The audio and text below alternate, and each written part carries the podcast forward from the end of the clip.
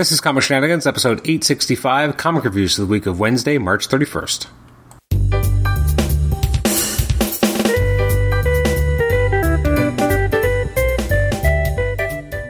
Welcome to the Comic Shenanigans podcast. I'm your host Adam Chapman. This is episode 865. It's some uh, quick releases or sorry, quick reviews of releases from the week of Wednesday, March 31st. Uh, this is I'm recording this on like the 11th of April, so this is pretty long past by now. But uh, let's have a quick quick look back. Why don't we? Um, I think I actually only read a couple of books. Um, I just wanted to kind of give some quick thoughts as to what kind of what I thought was going on for that. Actually, you know what? I think I only read one book. You know, I've been waiting all week to record an episode, and I just kept pushing it off. And then somehow I only read one book. So this will be the fastest podcast ever. Uh, books I did not read include Avengers: Curse of the Man Thing. Uh, we got uh, Batman: Catwoman number four. I have not been enjoying that book though. Uh, Beta Ray Bill number one, excited to read that. Uh, Black Cat number four by Jed MacKay. I'm loving his take on Black Cat. It's been so much fun, so I'm excited to read it. Uh, Captain America t- 28 by Ta-Nehisi Coates and Leonard Kirk. Uh, Challenge of the Super Sons. Uh, King in Black Ghost Rider number one, King in Black Return of the Valkyries, uh, Silk getting a new ongoing, which feels like years too late, but you know I'm glad that they're trying to do something with the character. Uh, Strange Adventures number nine of twelve, Symbiote Spider-Man King in Black number five, uh, The Flash number seven sixty eight, which is has Wally West returns as the fastest man alive. So I guess this is kind of the new direction, and I'm excited that they're doing something. Uh, you got the next Batman Second Son, which I have, have been enjoying. Uh, the Union number four, U.S. Agent number four, and X Men nineteen. Um, so X Men's really the only one I've, I've really read. Um, I actually really enjoyed this. It was, you know, it's very typical that a lot of it is kind of just like you know narration. It's just you know one character kind of narrating what happened. Uh, there's no dialogue. Um, we're kind of getting a you know one character sense of what's going on. We're seeing like a lot of kind of time jumps, things moving forward. It's one of those things where like I enjoy it, but it, you can't say it's got a lot of characterization. It's got one character's characterization, and that's it. There's finally some dialogue near the end when you when um, stops narrating. Um, but that's about it. And I did find it to be an incredibly engaging and enjoyable issue. I really liked it.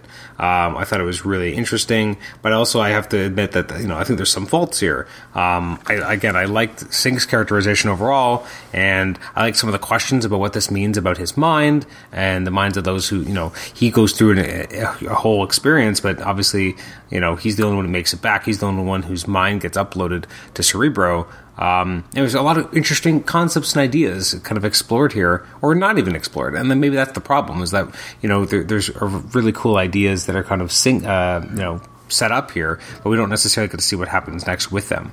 Um, that being said, it's enjoyable, it's interesting, it's fascinating. Um, I still don't understand what the hell the vault is, um, but I'm excited to kind of see where we go from here. I kind of am sad that we're not going to get to see the kind of the, the older Synch or the older uh, Laura, uh, because you know Laura gets taken out and Synch dies when he comes back to our timeline, uh, or you know es- escapes from the vault, I should say. Not that he was always kind of in our timeline, but just within the accelerated timeline of the vault. Um, so I really enjoyed it. Thought it was a great issue. I wish that maybe I think we could have spent more time in this reality. I mean, considering how much you know uh, Powers of Ten focused on a future that ended up not mattering from a reality that we weren't even part of, I feel like this could have done more. Uh, they could have explored more. Um, I would have liked to see actual characterization instead of just one character's perspective. I would have liked to see kind of both characters. Um, so I thought you know plot I, I, guess it, with a lot of Hickman stuff, I feel like it, it, it's it's. It's one of those things where you are not going to realize if it matters until later. So it's kind of the things within context. You're like, well, was this good? I, I mean, it was enjoyable, engaging. Did it mean anything? Is it going to matter later? I don't know. And that's problematic at times when you're trying to talk about a, a monthly comic when you're not even sure, like, did the unit of entertainment you get was it enjoyable? Yeah, but what does it mean? Does it matter? And maybe things don't have to matter and maybe that's my own issue i have to you know grapple with you know. Not all things have to quote unquote matter but i feel like when you're doing something like what hickman's been doing with the x-men i feel like it should matter and i feel like you know what was the direction of this? Why did we do this this whole thing into the vault? I don't know if we really have a good answer to that. Um, even them coming out and synch being the only one who survives coming out and then dying and then getting reborn in his regular body even that feels like not like a cop out because it's obviously the world they live in now. But you know, it's an, I would have been more interested by him surviving and coming back, and what does that mean for his body uh, for the time you know he's he's been alive in the vault. I think there's again there's and how does that even work with the idea of like he's had uh, lifetime, like extra lifetimes of memories, and now that's all just crammed into his regular mind. Like, what does that do to someone when he's been uploaded to the most current version, which is the version that's been hundreds of lot? I'm excited to eventually and this is probably like a year and a half away, but talk about this on the podcast with uh, with Nathan Struck and Paul Scores because there's so many interesting questions here, but they're not answered, and I don't know if they ever will be. But I'm intrigued by some of the, the what what that means or what it could mean. Anyways, that's really all I'm talking about today because apparently that's all I read, and I don't even know how that somehow happened. Uh, looking forward to releases from uh, April the 7th, which has already passed.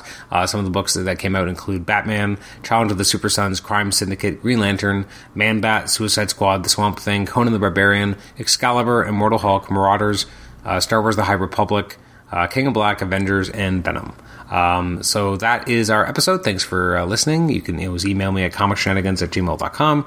Rate the show on iTunes, subscribe to us on iTunes, also listen to us on Stitcher. And our next episode, which will come out tomorrow, will be a conversation on Ex- on the first trade paperback of Excalibur as part of the Dawn of X uh, initiative. So uh, look for it then. Again, comicshenanigans at gmail.com. Rate and review us on iTunes, subscribe to us on iTunes, and listen to us on Stitcher. And we'll catch you next time. Bye bye.